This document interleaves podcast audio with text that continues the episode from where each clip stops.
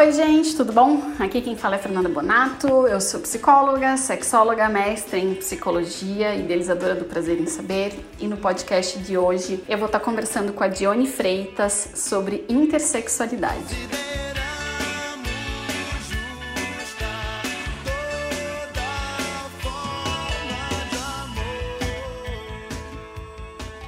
Alguém que sabe sobre intersexualidade, essa pessoa é Dione Freitas. A Dione é uma mulher que eu conheci por meio dos eventos realizados pelo Conselho Regional de Psicologia daqui do Paraná, que falam sobre diversidade de gêneros e sexualidades. A gente que trabalha com sexualidade quase nunca vê congressos, cursos, até mesmo mesas redondas em grandes eventos falando sobre intersexualidade. E isso é um problema, porque a dificuldade de a gente ter acesso a esse conhecimento faz, mais uma vez, que as pessoas intersexo sejam invisibilizadas. Por que, que eu falo mais uma vez?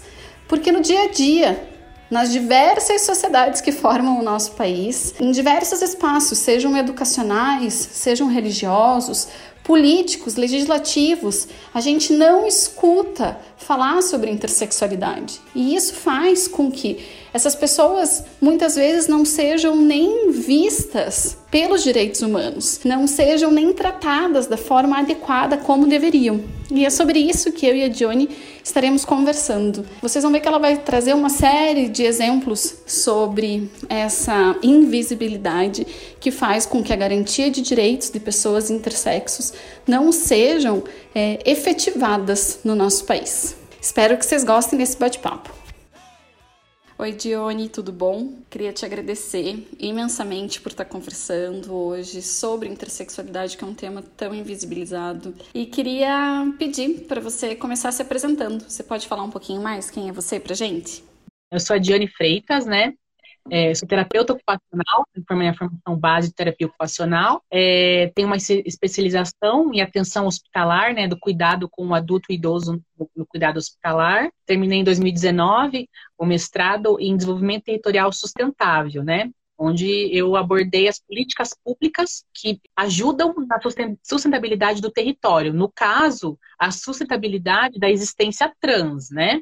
Políticas públicas que permitam a pessoa trans ter uma vivência, ter uma vida, ter uma expectativa de vida maior que 35 anos, né? Então, eu fui nessa linha de estudo, que a gente pode deixar o ambiente mais sustentável, um território mais, mais acolhedor, né? E eu fui mais nessa linha dentro do mestrado, né? Foi bem legal, assim. Agora eu tô partindo pro doutorado, né? Eu tava em dúvida, né? Ai, meu Deus, para que programa eu vou? Porque, assim, na, no ativismo eu acabo tendo contato com muita gente. E eu gosto muito de genética, de endocrinologia e de estudar patologia, justamente para ter tirar esse olhar patológico sobre as questões intersexo, né? E eu fiquei meio nessa dúvida, para onde eu vou, para onde eu vou, né? Se eu ia para São Paulo, se eu ia para Ribeirão Preto, se eu ia para o Rio, para onde que eu ia? Acabei decidindo fazer em patologia, né? Para justamente despatologizar, ajudar nos estudos da despatologização da intersexualidade, uhum. mas com um olhar mais né, sobre essa diversidade biológica. Esse ano agora promete, né? Já tô, já tô quase tudo encaminhado, já projeto, em relação ao comitê de ética também, só falta a prova, mas para mim acho que a prova é de menos, né? É o que menos me uhum. assusta, assim. Também é, faço parte da Associação Brasileira de Intersexo, foi uma associação que começou em 2015, enquanto um grupo né, de ativistas, de um coletivo intersexo, e se findou e fundou, né, esse grupo em 2020, com a fundação da Abra enquanto associação mesmo. Também é, colaboro na parte de intersexualidade na Aliança Nacional LGBTI.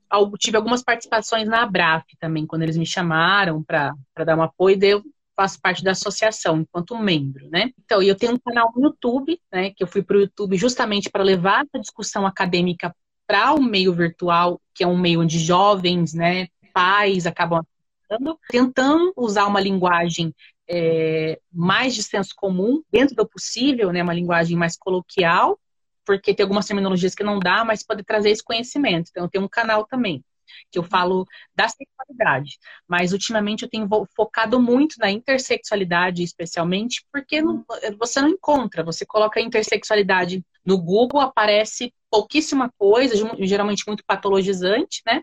E no YouTube tem, mas é internacional, né? Em inglês, em espanhol. Né, em alemão, mas não tem em português. Daí eu, então, tanto que eu tenho, o meu canal é o primeiro canal, né, de, que fala sobre intersexualidade, um canal de língua portuguesa, né, tanto que eu tenho seguidores de Portugal, eu recebo bastante mensagem de Portugal, de Angola, perguntando sobre essas questões de intersexualidade. Enfim, tentei resumir tudo. Johnny, e o nome é, do canal é Johnny Freitas? Isso, é Johnny Freitas e o, e o canal, se for colocar Johnny Freitas já aparece, né? Mas eu falo de sexualidade e intersecções, né? Tudo que permeia a sexualidade aí. É só colocar aí no que vocês já vão ver. E, e me conta, o que, que é isso que a gente chama de intersexualidade? Vamos começar pelo básico, até porque eu acho que é um básico igual você acabou de falar. Quando a gente tenta encontrar informação, já é difícil de tentar encontrar, de conseguir encontrar, né? Quando a gente vai falar de intersexualidade, ou intersexo, ou DDS, a gente tem que partir do, do, do pressuposto que a discussão é biológica. Nesse caso, a discussão é biológica. Então, assim, claro que essas pessoas vão ter uma sexualidade, vão ter uma identidade de gênero, mas assim, foca no biológico, né? Quando a gente pensar lá no biológico, lá na base, na formação, na diferenciação do sexo biológico, a gente tem na nossa espécie machos e fêmeas, até onde se sabia, né? Só que além disso, a gente tem estados intersexuais. Né? Esses estados intersexuais são condições onde um corpo biológico tem características de ambos os sexos. Só que são estados. Por que são estados? Porque são várias características e vários, como eu posso dizer assim, tem pessoas que têm, é, por exemplo, é XX, mas tem pênis, entende?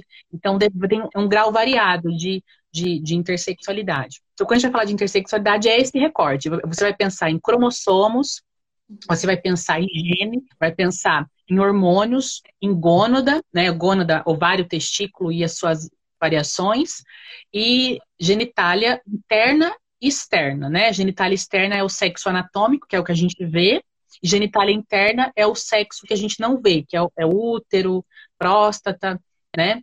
É, trompas.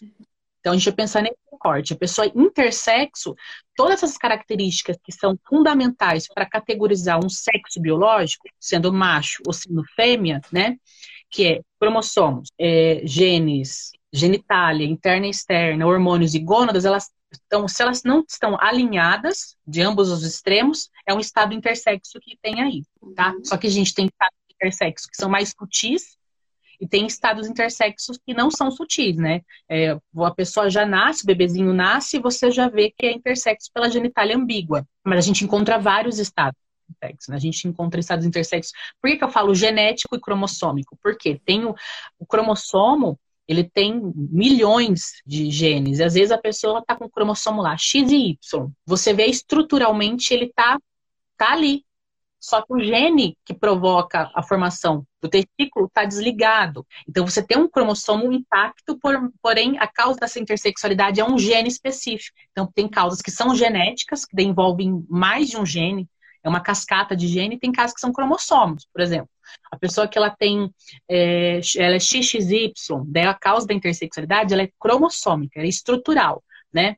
Ou XYY, né? Que daí aí entra uma é uma DDS, mas a gente não considera intersexo, mas é uma DDS, que é uma diferença. E aí vai, mosaicismo, por exemplo, quando a pessoa tem mais de uma linhagem genética, né? Você tira o sangue dela é, e no sangue tá XX e XY, numa quantidade diferente. Daí você pega a mucosa da pele, é outra, outro tipo de, de, de alinhagem cromossômica. Daí a gente tem um, um, mosaico. A gente tem quimera, que também afeta a questão cromossômica, né? Quando é fusão de dois bebês. Para explicar de forma vulgar, assim. É uhum. É quando vai ali, o, o zigoto está se separando, e daí ele ia formar gêmeos. Gêmeos, e em vez de ele se formar os gêmeos, ele funde.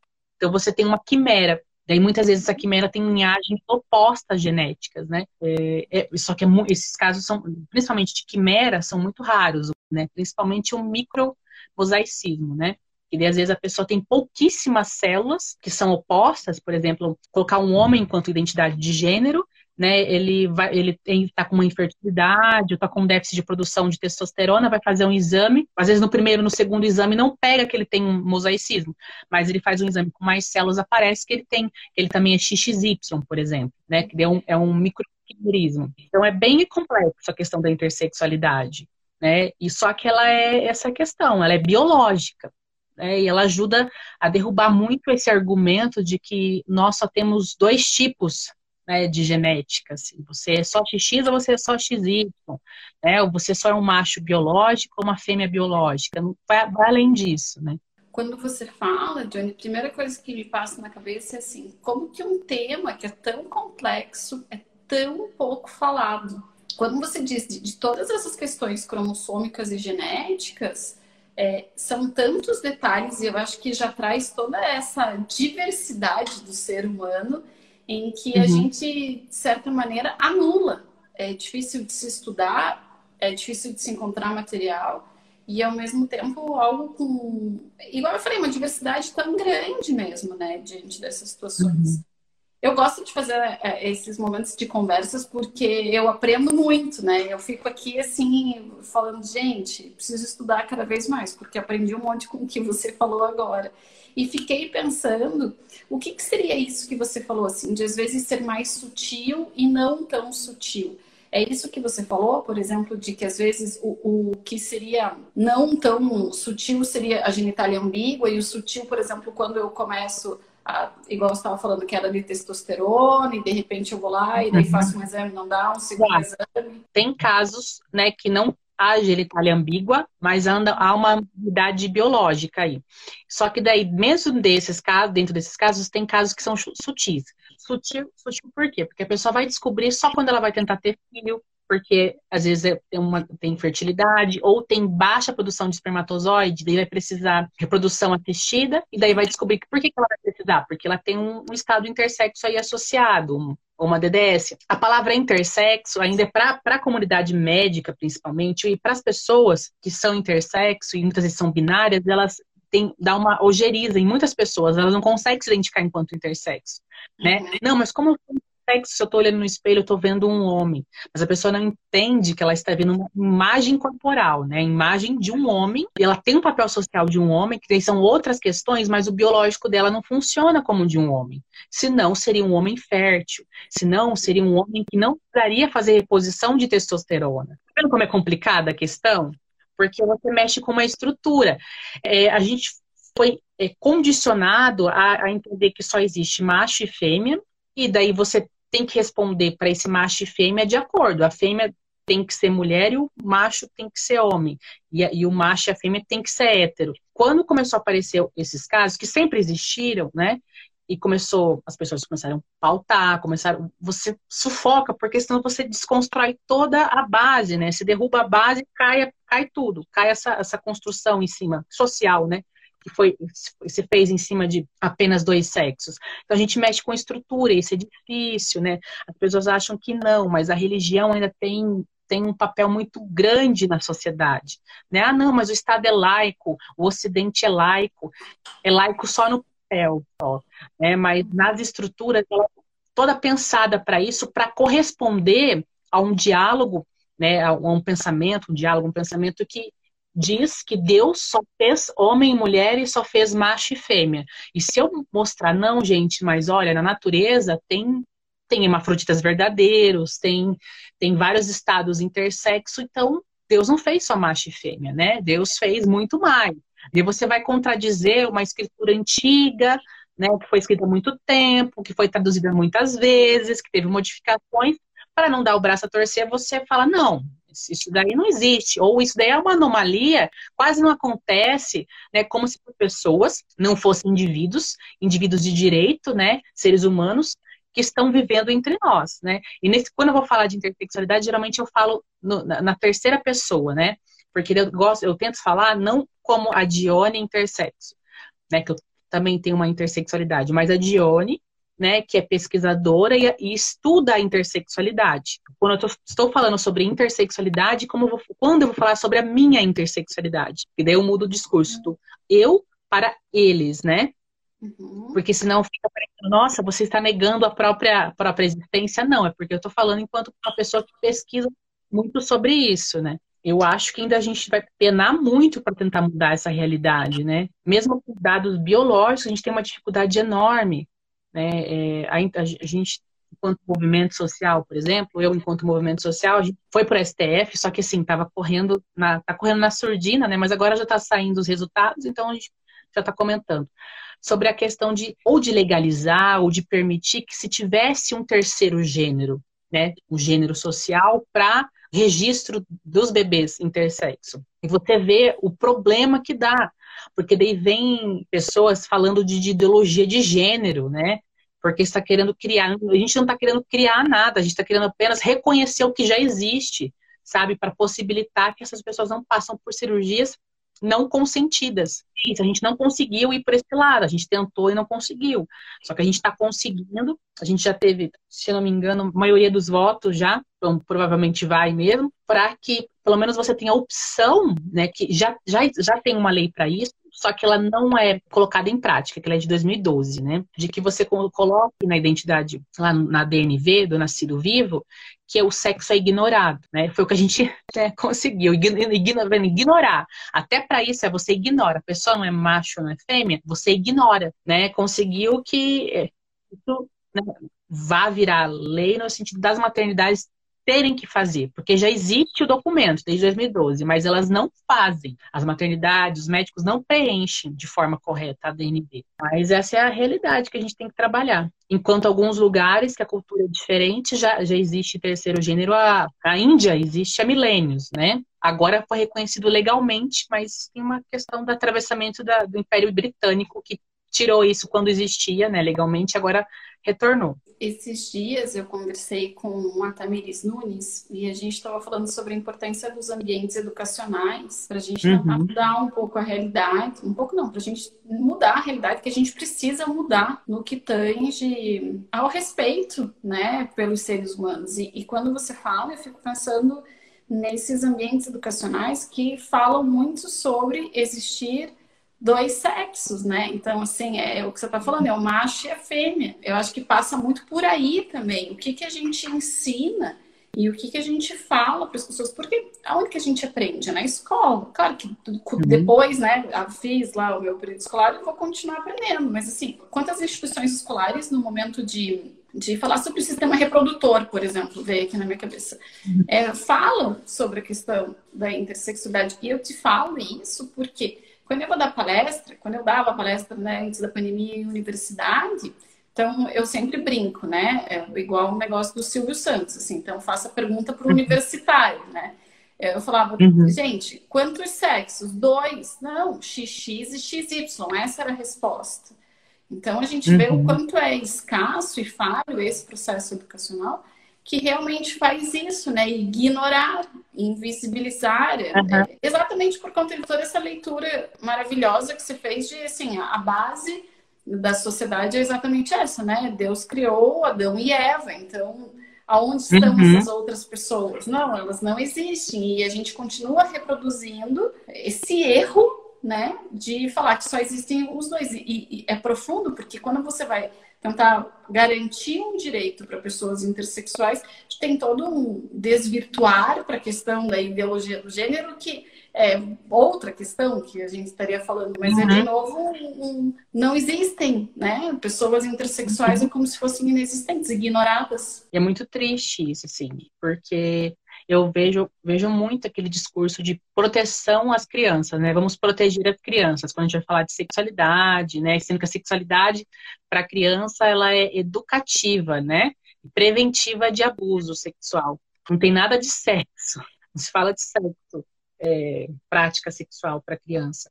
Mas tem toda essa questão da proteção, né? Quando a gente vai falar de, de respeito, respeito a, a pessoas LGBTI+, não, mas não pode proteger criança. Só que para crianças trans também tem todo aquele discurso que tem que proteger a criança, a criança não pode estar exposta a isso, como você fazer uma transição social numa criança, né? E daí quando a gente vai falar de intersexualidade, fica todo mundo mudo, né? Porque se opera bebê para definir sexo, né? E daí, cadê a proteção das crianças?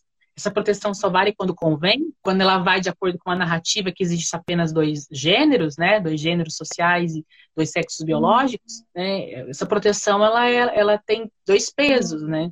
Ela quer invisibilizar, apagar e exterminar pessoas LGBTI+, entende? Se possível não existir, que não exista. Então a gente não vai falar sobre isso. Só que as pessoas continuam nascendo, né? Elas estão existindo né? E são sujeitos de direito. Negar a existência não vai fazer que elas deixem de existir e deixem de de ter direito, um direito humano, né? O que, que acontece hoje em dia, assim, qual é a realidade brasileira é, quando nasce, é, pensando, por exemplo, nessa que você comentou, assim, numa intersexualidade que não é sutil, igual você falou. Quando nasce uma criança um, intersexo, o que, que acontece e o que, que deveria acontecer? Porque eu já suponho que o que acontece não deveria acontecer. Imagina, a gente tem uma lei de 2012 para registro da, da, DNV que ela não é cumprida. A gente tem um, uma resolução do Conselho Federal de Medicina, que é de 2003, que trata a intersexo como anomalia, não como diferença do desenvolvimento sexual, já é discutido internacionalmente. Então você vai imaginando como que vai indo, porque os médicos, os próprios médicos, eles são formados para ver a intersexualidade como uma anomalia que deve ser corrigida a qualquer preço. Então, eles reproduzem isso, estão condicionados a, a verem que a pessoa vai ser binária, tem que ser binária. Então, o resultado disso são cirurgias, né? Cirurgias que não pensam na identidade de gênero desses indivíduos. Né? Uhum. Você faz a cirurgia para o que é mais fácil ou que o que provavelmente vai ser reprodutivo. Tem esses dois discursos, né? Se tem útero e tem pênis, eles vão tirar esse pênis porque tem um útero. Então, se tem um útero, tem que ter filho, entende? Tem que ter filho. Deixa, deixa eu te perguntar uma coisa bem prática, assim, ó. Ok, nasceu uma criança que é intersexual, eu olhei ali a genitália ambígua. Quando você fala, por exemplo, do útero, porque acabam fazendo uma ecografia nesse bebezinho? Porque... Geralmente, assim, tem casos raros que a pessoa pode nascer com um útero lá e daí tem uma genitália bem masculinizada, é um pênis mesmo, né? Só que não tem é testículo palpável. Geralmente, quando não tem testículo palpável, você procura, porque ele pode estar inguinal. Se não está inguinal, está dentro. Então, você vai fazer uma ecografia para saber. Quando você faz, você vê que tem um útero ali. Então já não, vai, vai ser uma mulher, porque tem útero, a mulher foi feita. Tem essa por trás, né? A mulher foi feita para parir. Então, se tem útero, vai parir. Então, você vai operar, mas você não pensa na possibilidade que esse bebê ele pode ter identidade de gênero masculina, né? Esse bebê pode ter uma identidade feminina ou andrógena mesmo, né? Não binária. É, você não dá o tempo devido para crescer. E vem com esse discurso de normatizar a genitália, como se a gente andasse na rua de genitais à mostra, né? E como se o bebê fosse ter relação sexual, entende? Tem que corrigir, tem que normatizar. Mas é isso que é feito.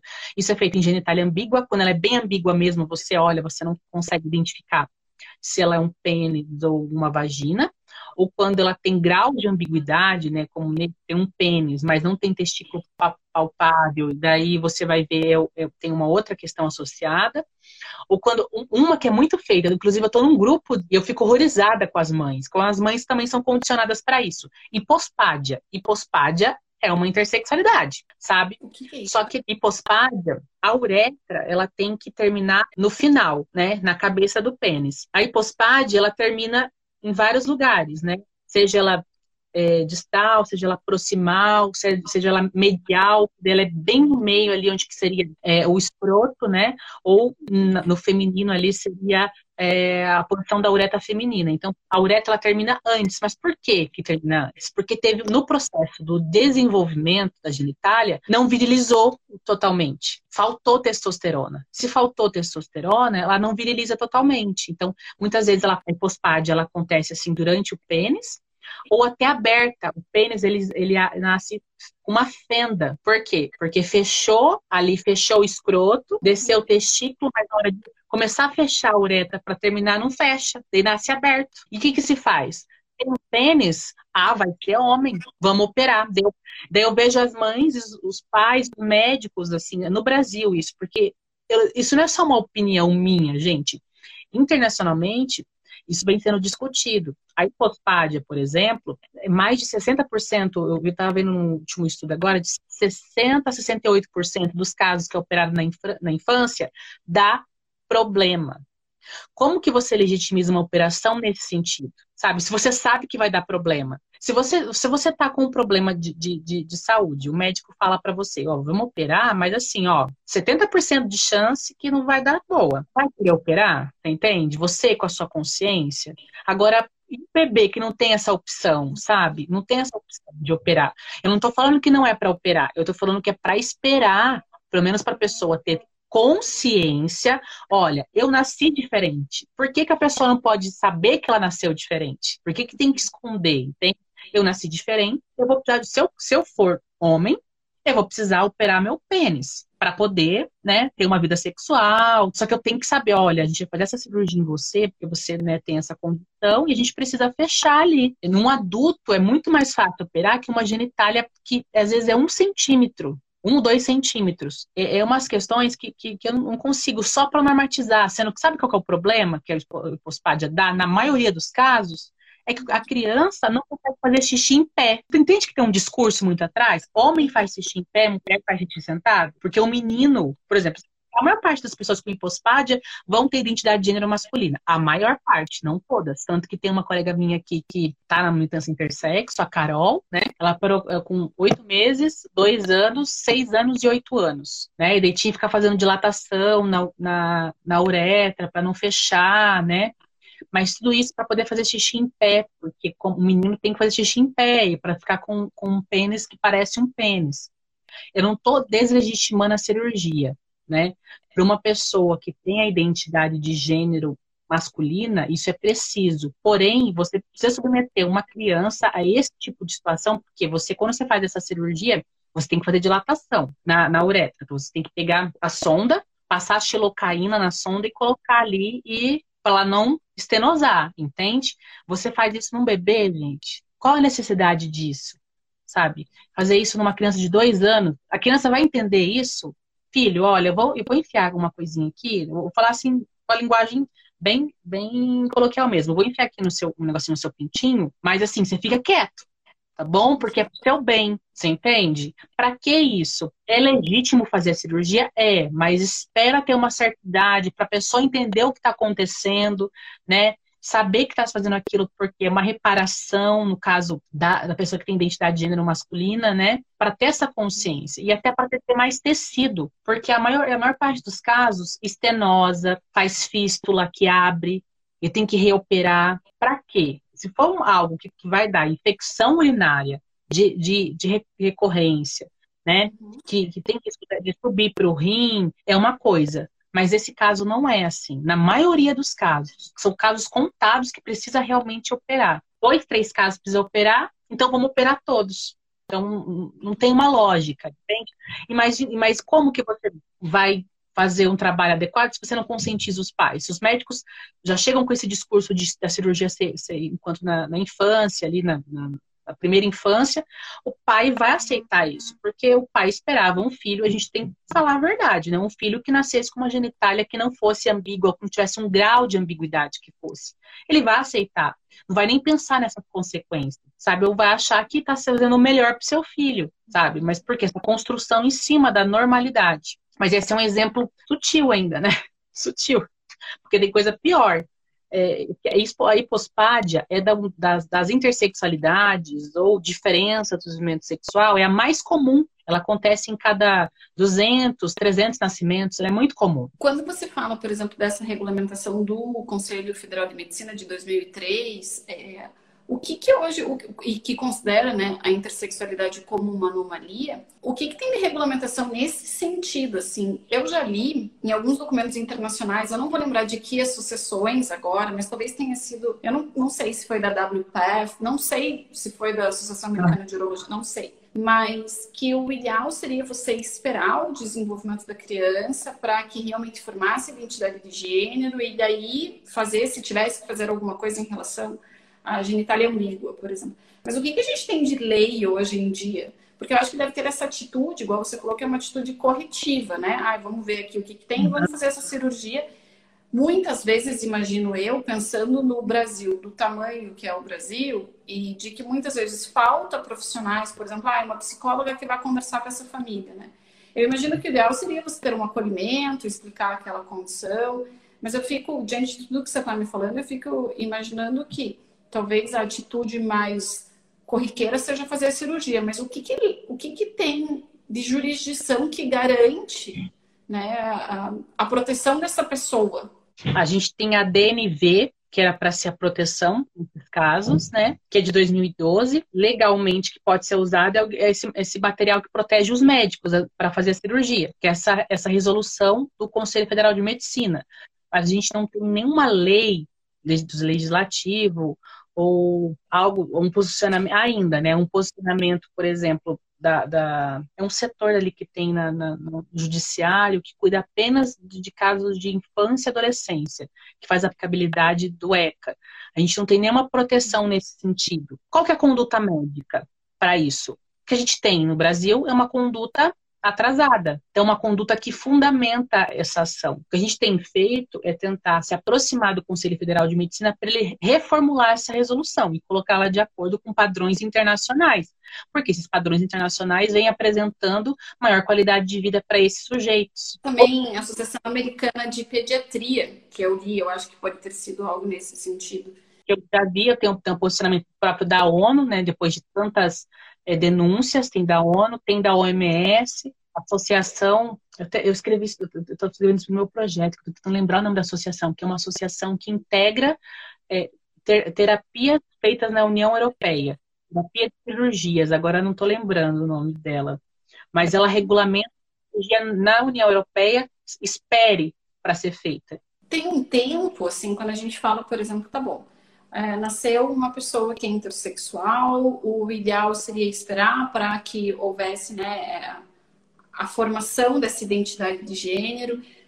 Existe um, algum desses documentos fala assim com que idade poderia? Porque eu escutei uma vez também de que pessoas intersexuais entram na regulamentação do Conselho Federal de Medicina de ter que fazer a cirurgia, de ter que fazer Antigamente eram os dois anos de terapia, com psicólogo, com psiquiatra, agora modificou para um ano da psiquiatria, endocrinologia, assistente social. É, como é que fica essa questão de tempo para se fazer a cirurgia? Nessa resolução que eu te falei, diz que a cirurgia é uma emergência médica. Então não tem um tempo, quanto mais rápido, melhor. Né? Tanto que a gente tem relatos de genitália ambígua sendo feitas é, cirurgias com oito meses de idade, seis meses de idade, dez meses de idade, sabe? Depois, daí não deu certo, deu fístula, que abriu, né? Ou estenosou, fechou o canal, tem que abrir de novo. Então, no caso da hipospádia, né? Que eles operam sem pensar nessa possibilidade, a gente vê na genitália ambígua mesmo, né? Ou vai lá, fecha a vagina, né? Ou abre uma vagina, então com pouca idade, né? A gente vê casos de dois, três anos, mas o ideal seria como começasse a aparecer a identidade de gênero. A gente sabe que a identidade de gênero aparece por volta dos três anos. E as crianças trans trazendo isso também. Então, o ideal era no ponto que a pessoa pudesse ter autonomia e dizer o que ela está sentindo e o que ela está se passando. É nesse sentido. E é, e é, algo muito individual. Cada experiência é uma experiência. Então, assim, teria que ser depois dos três anos, isso é com certeza. Mas você tem que atender cada pessoa. É um projeto terapêutico singular. Porque vai ter intersexo com três, quatro anos falando, eu sou menina, tá com a genitália ambígua. Igual acontece com a criança trans dá para você fazer uma cirurgia na parte externa, interna, pelo amor de Deus, né? Porque acho que eu já falei em vários vídeos, não sei se já, você já viu, que eu falo que quando se faz uma vagina, tem que se fazer dilatação. Você não vai fazer uma vagina com criança, né? Para quê? Você faz a cirurgia estética externa, constrói os lábios, ali pronto. Na adolescência, que vai iniciar a prática sexual, você faz a vagina. Como você vai ter crianças que vão chegar com 12 anos de idade e eu não consigo, não, não, me identifico nem com masculino nem com feminino ainda, não ou eu me identifico, mas eu não quero operar agora. Então é cada caso é um caso. Tanto que essa, essa discussão que a gente está tendo com o STF, a gente está pedindo que, que o, o, sexo, que foi o que a gente conseguiu, né? Que eu, que eu já tinha foi mantido, sexo ignorado.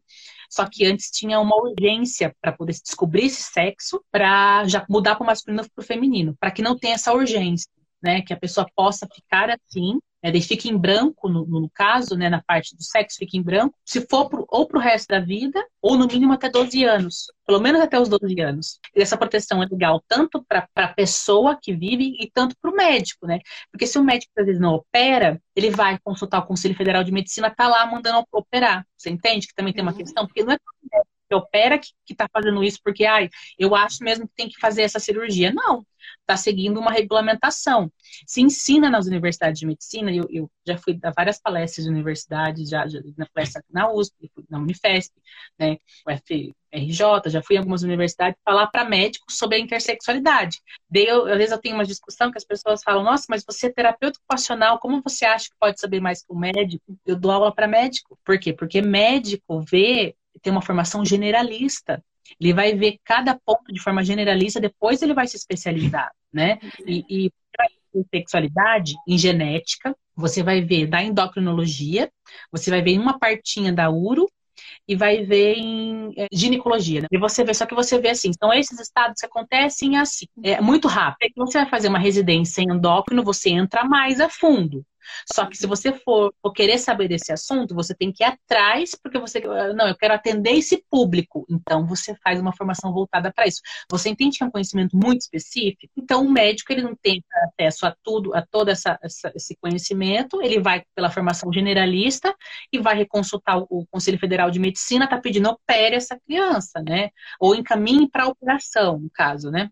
A gente não mudar essa resolução, que é uma pauta principal da nossa luta, para que ela regule regulamente até seja usada para regulamentar eh, as disciplinas né, nos cursos de, de, medicina, a formação que vai, que é o médico que vai falar, vai ter o primeiro contato com, com esse familiar, não vai mudar, sabe? É muita coisa que tem que ser feita ainda, né, Dione? Muita, muita Porque coisa. A gente está falando assim, é, é, a gente está falando de um poder legislativo que realmente reconheça a existência de pessoas intersexuais. A gente está falando de um ambiente educacional que precisa começar a mudar urgentemente o processo da educação em sexualidade.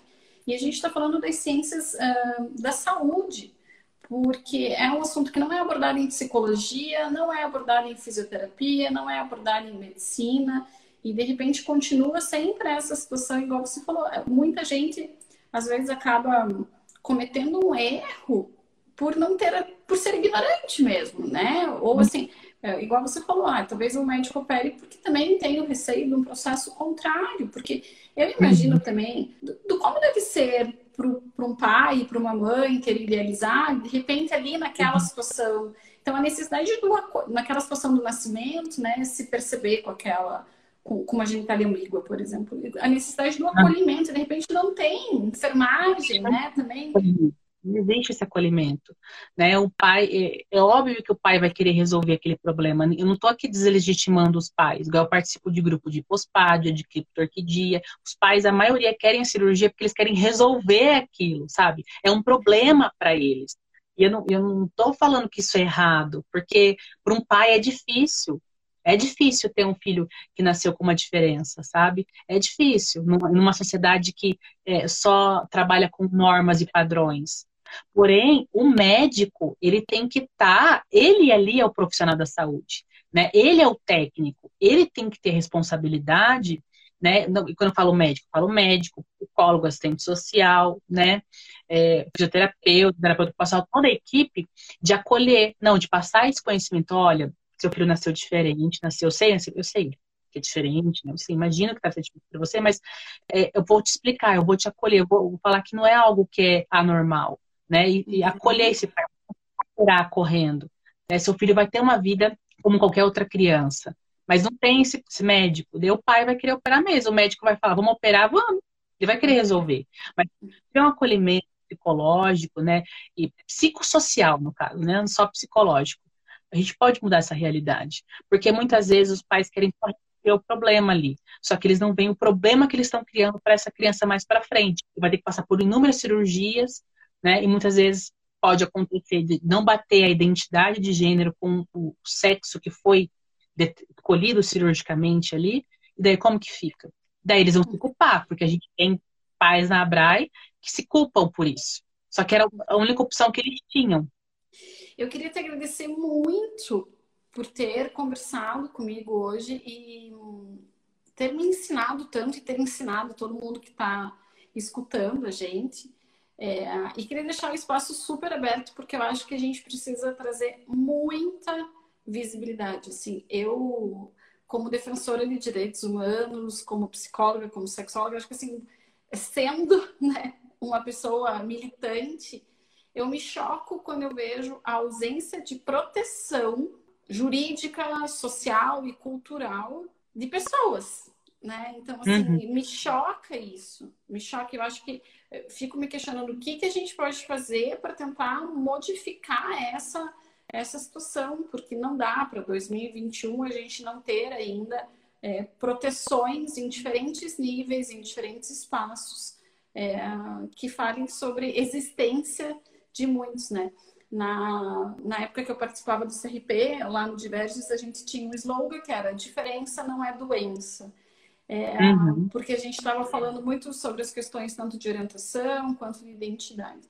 Mas quando a gente é, também está falando, né? A gente fala de orientação e de identidade, mas a gente também está falando de uma questão biológica e que tem um, um parece que é um abafar intencional para fazer com que essa existência não exista realmente é, é mais uma ferida que se abre então assim queria te agradecer muito e te convidar para a gente estar tá conversando em outros momentos porque eu acho fundamental que a gente faça esse processo de educação de uhum. sexualidade trazendo informação diante de tanta falar disso até no, no, meio da visibilidade trans, porque muitas pessoas trans também são intersexos.